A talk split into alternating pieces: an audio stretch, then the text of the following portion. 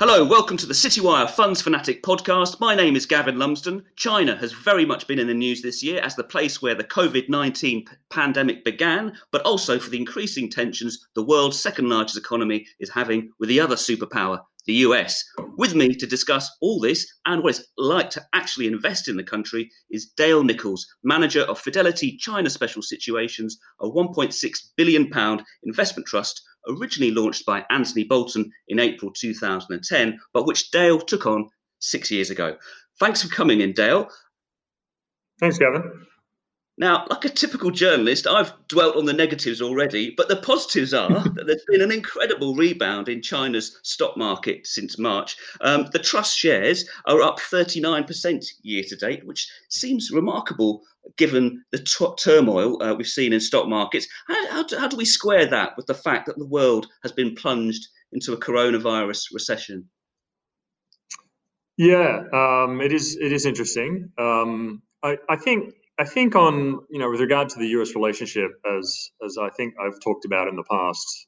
I mean, I think the friction. I mean, it has been there. I think it's it's going to be really with us for decades, really, as uh, as, as as China emerges.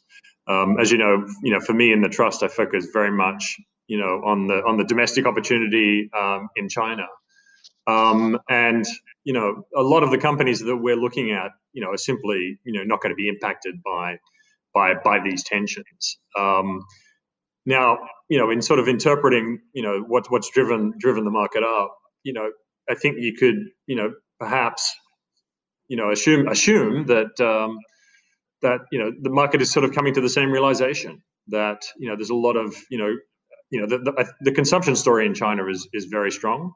Um, you know, sort of driven by the natural development of the middle class, and perhaps the markets, you know, realizing that you know a lot of the companies are said to benefit from uh, from from those trends.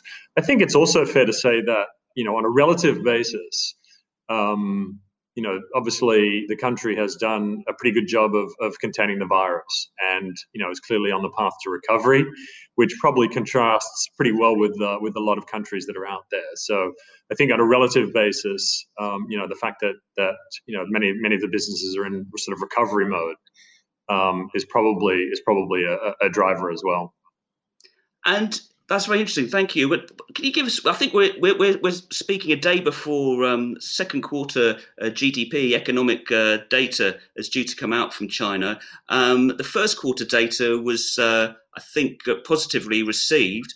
What's your? How have you seen the overall economy responding to uh, the coronavirus, and, and then you know the kind of new economy uh, that you're seeking to tap into?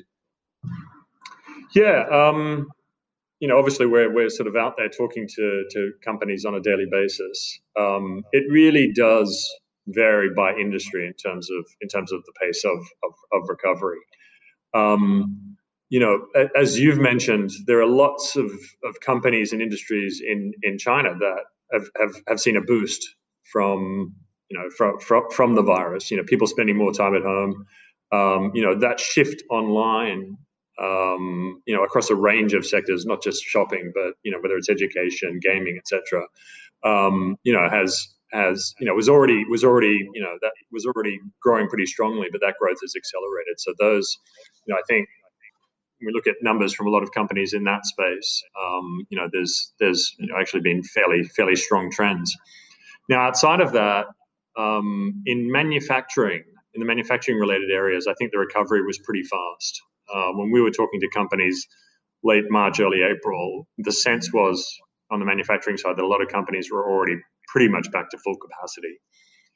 Um, on the services side, it's been it's definitely been slower, and not surprisingly. Um, so you know any, anything travel related um, has been has been hit pretty hard, as you can imagine. Um, you know, particularly on an international sense, because it's really you know it's there's there's really no activity there. Um, when it comes to you know things like restaurants, hotels, that sort of thing, most of the companies um, that that I'm talking to are, are, still down. So a lot of the restaurants, you'll find the numbers probably down between you know 10 to 30 percent. Um, you know, some of the more hot formats, I, am hearing some numbers that are that are that have sort of moved into positive territory, but still generally down. And in hotels, you know. Um, again recovering, but still depending on the category, particularly the luxury end is still is still relatively relatively weak in terms of in terms of occupancy. But again, the general trend is is one of recovery. Um, in sort of broader retail, again, it varies by by sector. I think you know probably one relatively bright spot has been in autos. Um, although I think we saw the June numbers that were down, I think the general trend is, is recovery. I think they were up relative to May. Uh, and within that, you know, we, we continue to see that shift towards more premium type products, the premium part of the market, which, you know, had already outperformed the broader market, um, has, has recovered faster uh, as so well. How- so, so talk, I was just going to finish off by saying some of the dealers that we're talking to are, are, are back in positive territory. Oh, that, that's fantastic. So, how did you respond when the obviously the crisis struck China uh, uh earlier than it did uh, in the UK and in the West? But uh, when the, the stock market was falling, how did you respond? Were you, you know, selling out of those areas that were uh, badly exposed, like travel and hotels, and and then and, and shifting more money into uh, the consumer stocks, the digital stocks? Um, yeah, I mean, the, the, the, first thing that you're, you're doing is obviously trying to evaluate the impact on, on businesses. So, um, you know, as we're sort of heading into, into, into, into shutdown, you're thinking about companies' ability to sort of withstand a period of, of, of no revenues for some of the companies. So, um, you know, that sort of basic analysis of balance sheets and making sure, you know, the companies can survive, you know, the, the, the you know, the sort of uh, the, the, the downturn and sort of loss of revenues. I think was was you know was was the first thing, um, and then again, as you said, that sort of analysis of of of you know how companies are you know how earnings are going to be impacted. But I think you know more importantly was really thinking about how things are going to change change longer term. Um, as you know, markets react pretty quickly, so you know those those sort of travel related areas obviously you know in areas like you know the casinos etc you could see we're going to get hit pretty hard um, I, you know, I, I, did some initial selling, but I think for a lot of the companies, um, you saw that get pretty get priced in pretty quickly um, into into stocks. So then you sort of move to a, a phase of really just thinking about, you know, long term value of companies. Um, you know, what's priced in, what's not. Um, so so you know, one was sort of reducing some of those names. Um, I reduced some companies that you know where I was obviously thinking about the potential for, for, for rising bad debt, that sort of thing, the companies that could be impacted by that. Not that I own any banks, but there are some financials. Um, and also, um, you know, I actually actually put some um, well added to some some put options, some index put options, um, just just to sort of you know potentially pad the downside if we did see you know if we did see a deep a deep correction. Um, oh, I see. Sorry, uh, just to explain, uh, Dale, could you just explain that a bit more? So that's a defensive thing. You're buying put options on the on the Chinese stock market index, so that if it falls below a certain level, you still make yeah, a gain. Is that? That's right. To, to, it's you know so on some of the indices in in Hong Kong, um, just buying some put options. Um, you know that you know that that I felt was sort of reasonably priced. Um, that you know can add some protection if we if we did see a you know a significant correction. This is in the early days, really the early days when when when we just sort of the cases were coming out um, in China. And have you uh, added any more of those uh, put options recently? You know, given the, the strong run there's been, uh, are, there any concerns that it's you know, getting a little overheated, or, or, is it just part a natural rebound from what was uh, a, a, a big fall?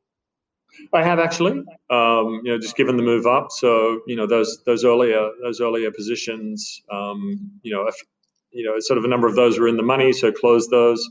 Um, and you know, I think you know the, that's what sort of brought down the gearing of the portfolio. But you know, given the, the sort of correction that we saw in markets, there was a lot of value presented. Um, so that was an opportunity to you know to increase some of the some of the the longs in the portfolio. Um, and and you know sort of that's what's driven gearing up over time along with the addition of, an, of sort of one more unlisted position in the in the portfolio. But you're right we've seen a pretty strong recovery. Um, you know i think risk reward um, you know I, I, you know i'm still finding a lot of value out there in uh, in the market. Um, but at the same time you know it's it's you know, probably not as much as there was you know a few months back. So um, i've actually added have added a little bit more protection as markets have uh, have have moved up, and that's you know again that comes through in in sort of overall gearing the portfolio, which is which is which has moved down of of late. Okay, and I'm just wondering, how did you actually visit companies, keep in touch with companies that you invest in or, or, or thinking about investing in you know, during the lockdown? Yeah, it's a, it's an interesting question. As you know, meeting companies is a real core part of of, of you know the, you know the process, my process, and and you know, for Fidelity as a, as a firm, um, just really staying in touch with with companies, and it's a core part of of you know the way we sort of analyze industries in general. Um, so so you know that's it's it, has been a challenge, but I, have got to say, I think you know overall it's been a relatively positive experience. Um, you know, I, I, don't think it's the same as, as, as sitting across from someone, um, but you know, I think we've been positively surprised with you know how the process has has, has played out. I I would say as well, I, you know, the, I, I'm I'm encouraged by the way the companies have responded as well. Um, we do find that you know the the you know the companies have been pretty amenable to to to uh, you know to do more meetings online, um, and you know that that downside of not being able to sort of sit across from from companies, um, you know the the offset to that, the offset to that is, you know you can you can clearly do more. Um, you know China's a big country, so getting out to you know different parts of the country, um, you know to you know to to, to meet with companies. Um, you know, it, it, can be challenging at times. So I think all of us are, are definitely working harder uh, in actual in actual meetings and getting and getting more done. So um, overall, I think you know the, the process is, has, has been has, has, has been has been okay in terms of you know our basic investment and um, process. Yeah. Now you you and the team are based in Hong Kong. Is that is that right? That's right. That's right. But um, well, you know, the analysts. We there's a core group here in Hong Kong, um, and then there's uh, a team in Shanghai as well. Um, and then I think we have some some analysts and some other offices who have some China exposure as well. But the core group really would be in Hong Kong um, and in Shanghai. Okay, what's it like being uh, living and working in Hong Kong throughout the sort of, you know social unrest that's been in the past uh, year or so, with student protests, the democracy protests, and then most recently protests over the uh, security law that China passed. Um, is it yeah, uh, um, is it a, a, frightening place to be at the moment, or, or how no, does it feel? I, it, it doesn't feel as bad as you as you might sort of get the feeling from some of the images you see you see on TV. Um, but you know, it's it, it, so so. I you know I think I think for most of us working here, um, you know, it's it's it, it's it's been fine. Um, but you know, it's it's definitely more unrest than we're we're, we're used to. Um, so you know that's it's you know I think I think a lot of the businesses are, are, are pretty unsettled by things uh, and keen to you know get back to sort of more more normal business. Um, but you know as a as a as a place to work and operate, um, I've got to say it's uh, it's it's it's been fine. Um, you know um, you know Go mentioned the, the, the, tensions with the US, but um, what about with, between China and the UK? The UK is telling telecoms companies here to strip out Huawei uh, technology from next year, and you know that's annoyed China a lot. Um, have you got any concern that that might affect you know your ability to to operate and, and see companies? Uh, you know, given you're a, a, London, you're running a London listed uh, investment trust, uh, investment company. No, yeah, I, I, I don't think so. Um, you know, when again when we're sort of engaging with companies, they're you know very much focused on getting back to business, getting on with business. Um, you know, it's that's that's more of the focus that that comes through. And as we've discussed, I, am very much focused on the domestic opportunity um, in China. Um, so, you know, I can't think of a case where it's really, really sort of you know come into come into the conversation. To be honest.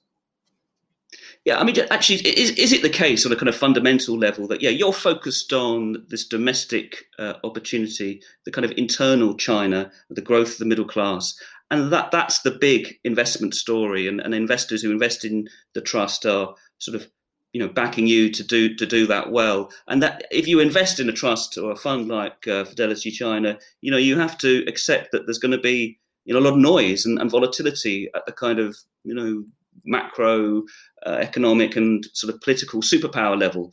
But that, that's something that you, you, you shouldn't uh, worry about too much. Is that basically I, the position? I think i think you're right. It's you know, as you know, when you're investing in China, you've you've you know you're dealing with headlines really on a on a daily basis. Um, but as an investor, um, you know, I find I found that over time and over the years investing in China, that can really create opportunities because there's so much real structural change that's that's happening on the ground, you know, um, in China. Um, and so, you know, there's obviously the sort of basic economic backdrop, although growth is slowing, is still relatively positive. Whatever, whatever the final number for growth is in China, as we shift towards a more consumption-driven economy, I think you can rely on the fact that consumption is going to be growing faster. Um, and we're focused on the companies that are going to take share in that environment. So there's, you know, it's actually it's actually sort of a pretty good backdrop for growth and finding companies and what's the sort of you know there's a lot of innovative companies out there. And yet because of these headlines you've found that um, you know there's a lot of you know there's been a lot of fear out there. Uh, that has sort of in many times driven valuations to relatively you know attractive levels um, and if you believe that you know really stock prices follow earnings and you know the operating performance of companies over time that can create you know pretty good opportunities actually in the market I mentioned that you've been running the, the trust Fidelity China Special Situations uh, for six years, but uh, you've been working uh, and investing in the country and, and, the region for, for longer than that. What? Uh, how long have you been uh, a fund manager in in, uh, in the region? Um, yeah, so you know, first as an analyst, but as a fund manager, it would have been since 2003. Right. Okay. And so that's a good um, long stretch. What uh, what, what changes have you noticed in, in, in China over that time? Yeah, well, obviously, you know, a huge period of of, of, of growth um, over time, and I think you know, I, I, could talk to a number of things, but you know, I think the emergence of of new China. Um, you know, so these growing, you know, I talked about areas. I talked earlier about the sort of different growth rates in different parts and sort of structural change that you're that you're seeing. Um, you know, I think you know the new China, which in which I'd put you know a lot of the consumption categories, obviously the whole tech space and areas like healthcare, that continues to just you know occupy a bigger part of you know the broader economy in general, um, and and clearly in, in in markets as well. So you know, in the early days, you'd be looking at you know, a, a, stock market made up mostly of, of big SOEs concentrated in areas like energy, banking, telecom. Um, you know, just look at what's happened really in the last 10 years with the emergence of the Alibabas and the Tencents, et cetera, which, you know, obviously strong in the tech space, but occupying just bigger parts, broader parts of, uh, of, of, of the economy as well. And these are big, you know, innovative companies that are growing strongly, hiring strongly. Um, you know those types of categories uh, you know those those those areas that just continue to to to increase um, and and grow strongly and and you know I think in areas like you know in technology you know I mean the, sh- the shift to things like e-commerce is obviously something we're seeing happening globally but you know e-commerce penetration in China is already well above the West and still growing faster so you know those shifts I think you know are just are just happening happening happening faster the payment systems um, you know, etc. Really, no one is using cash these days. Everything is, you know, Alipay, Tenpay, um, or WeChat Pay, um, and you know, so so I think you know that, that they're the things that that I think you know really really really stand out. Um, I think also you're seeing a more sophisticated consumer. Um, I talked about earlier about um, you know the way you, you're seeing the, the, the strength of the premium brands within the within the overall auto space. I mean, you know, the overall auto market still has a lot of growth potential when you think think about it from a penetration perspective. But even within that, you know, that shift to um, you know the premium brands, you know, is I think you know interesting trend, and we see that across a range of categories.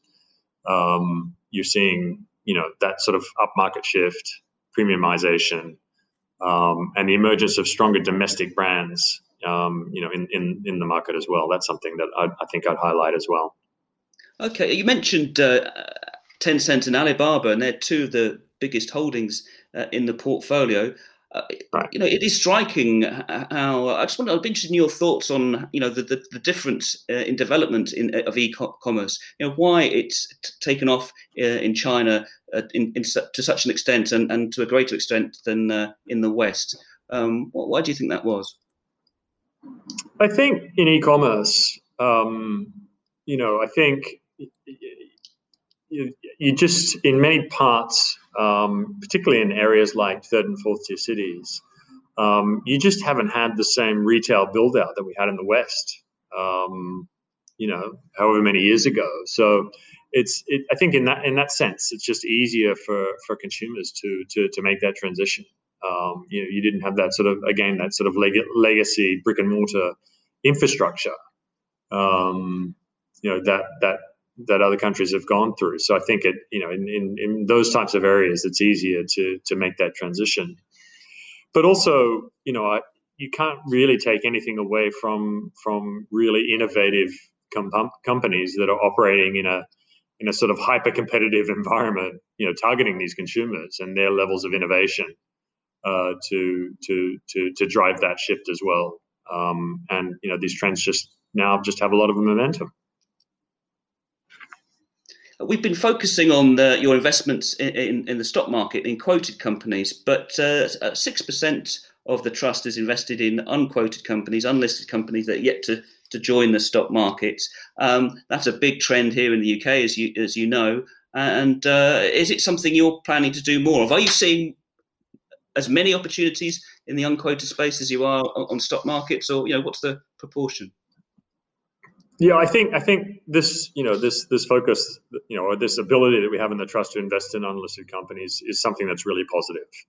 There's a huge amount of entrepreneurial activity, um, you know, in, in China at the pre-IPO stage, you know, the private the private company stage. I also think, you know, it's fair to say, sort of globally, companies are coming to market later.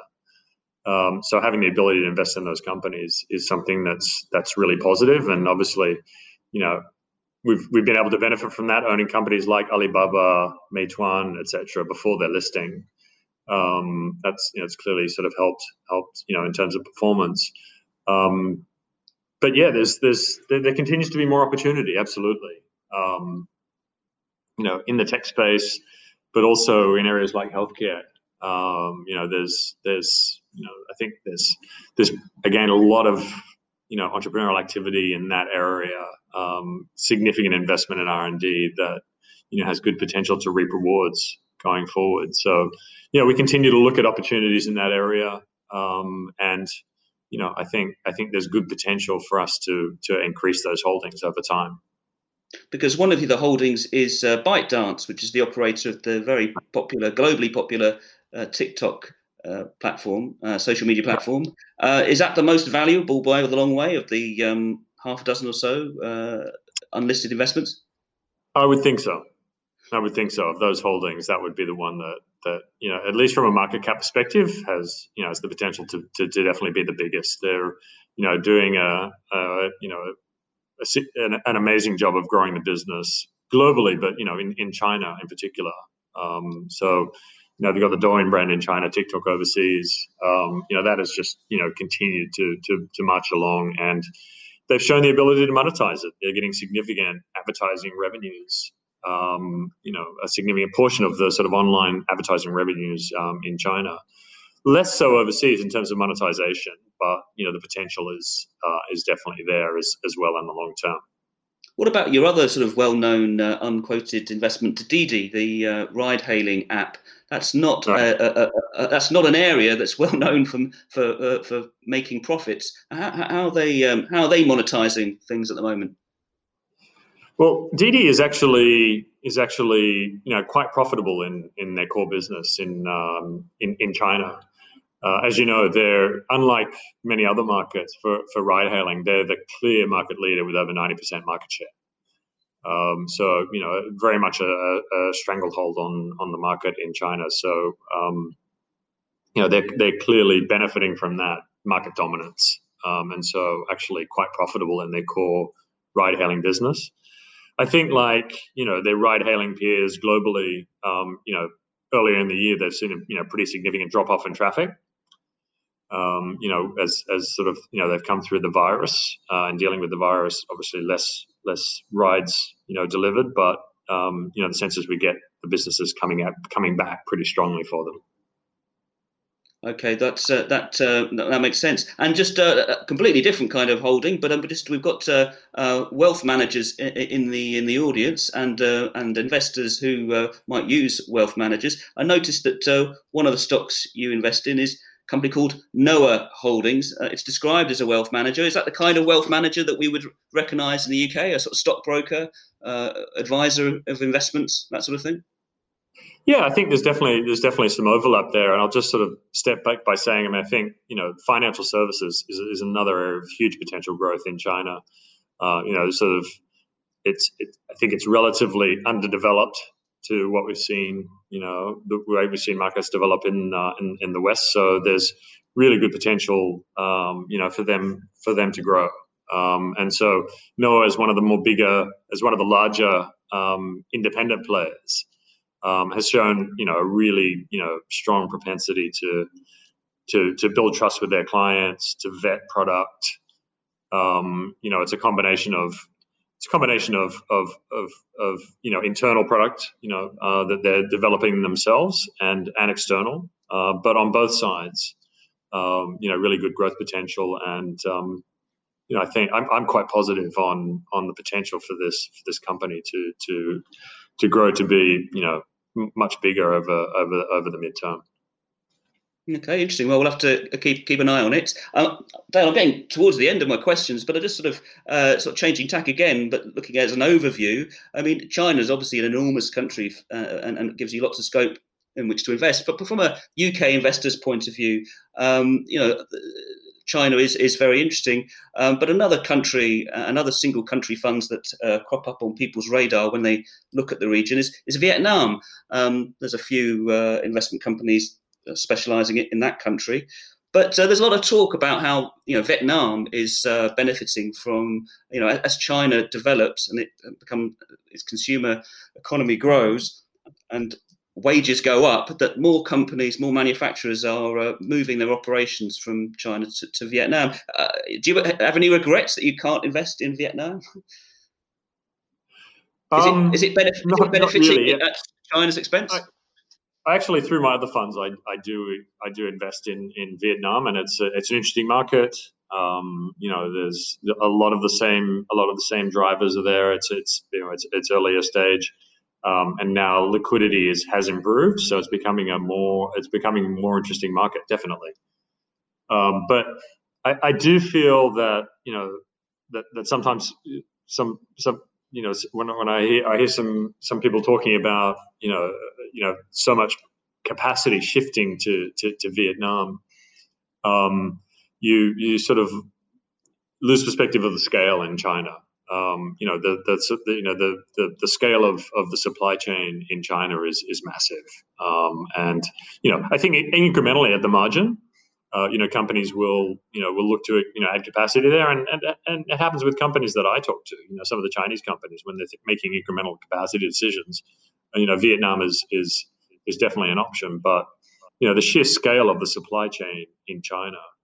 Um, you know, it, it's you, you, just wouldn't have the capacity um, in in some of these other markets to see to see capacity move in any sort of wholesale you know wholesale fashion um, you know to, to, to these markets. So um, yeah, definitely definitely an interesting market, but you know there's still you know when you just think of the sheer scale of China, um, again in terms of manufacturing capacity, but also you know just in terms of you know the consumer, the development of of you know of of you know some really really you know significantly competitive companies that are going global, um, you know I think it's, it's, there's there's really still a huge opportunity. Okay, well, uh, back to China for my last question. Uh, the, the, trust uh, marked its 10th uh, anniversary early this year, and, and, a decade is a good long time to, to prove a, a concept. So, I was looking at the performance figures on uh, on the trust fact sheet. the uh, to the end of May, the 10 years to the end of May, the shares delivered a total return uh, in sterling of uh, about 161%, which was some way ahead of the uh, MSCI China index, which is the benchmark, which um, basically got 99% of double people's money. So people looking at that might think, well, you know, you, have done well, the trust has done well, but uh, that's in the past. Uh, what about future performance? I mean, you proved the concept, but uh, could the next 10 years see similar uh, returns, or has the best been achieved already?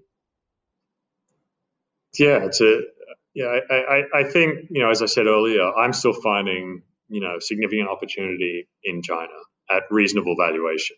Um, you know, there there are parts of the market that you know that are sort of not as attractive as they you know as they as they were um, you know in the past. But as I said, it's a it's a it's a very diverse market. Um, you know, I think inefficient in many ways. Um, you know, very you know significant variance in sort of growth rates and opportunity in different parts of the market. So if you're selective, um, you know, I think there's there's you know there's there's real opportunities and and you know again I find you know there's parts of the market that I feel are, are still neglected, undervalued, um, and you know as, as, long as these companies can execute over time, you know the hope is that that gets recognised by the market um, as it as it has in the past. Oh well, it sounds like there could be uh, a lot more to come, but uh, you, you, obviously have to think as an investor. You have to uh, be prepared to invest for the long term and um, be prepared for some uh, a lot of downs as, as well as ups. Um, Dale, thanks very much uh, for spending the time with me. Uh, very interesting discussion, and we look forward to catching up with you at a later date. meantime, thanks very much. Thanks, Gavin.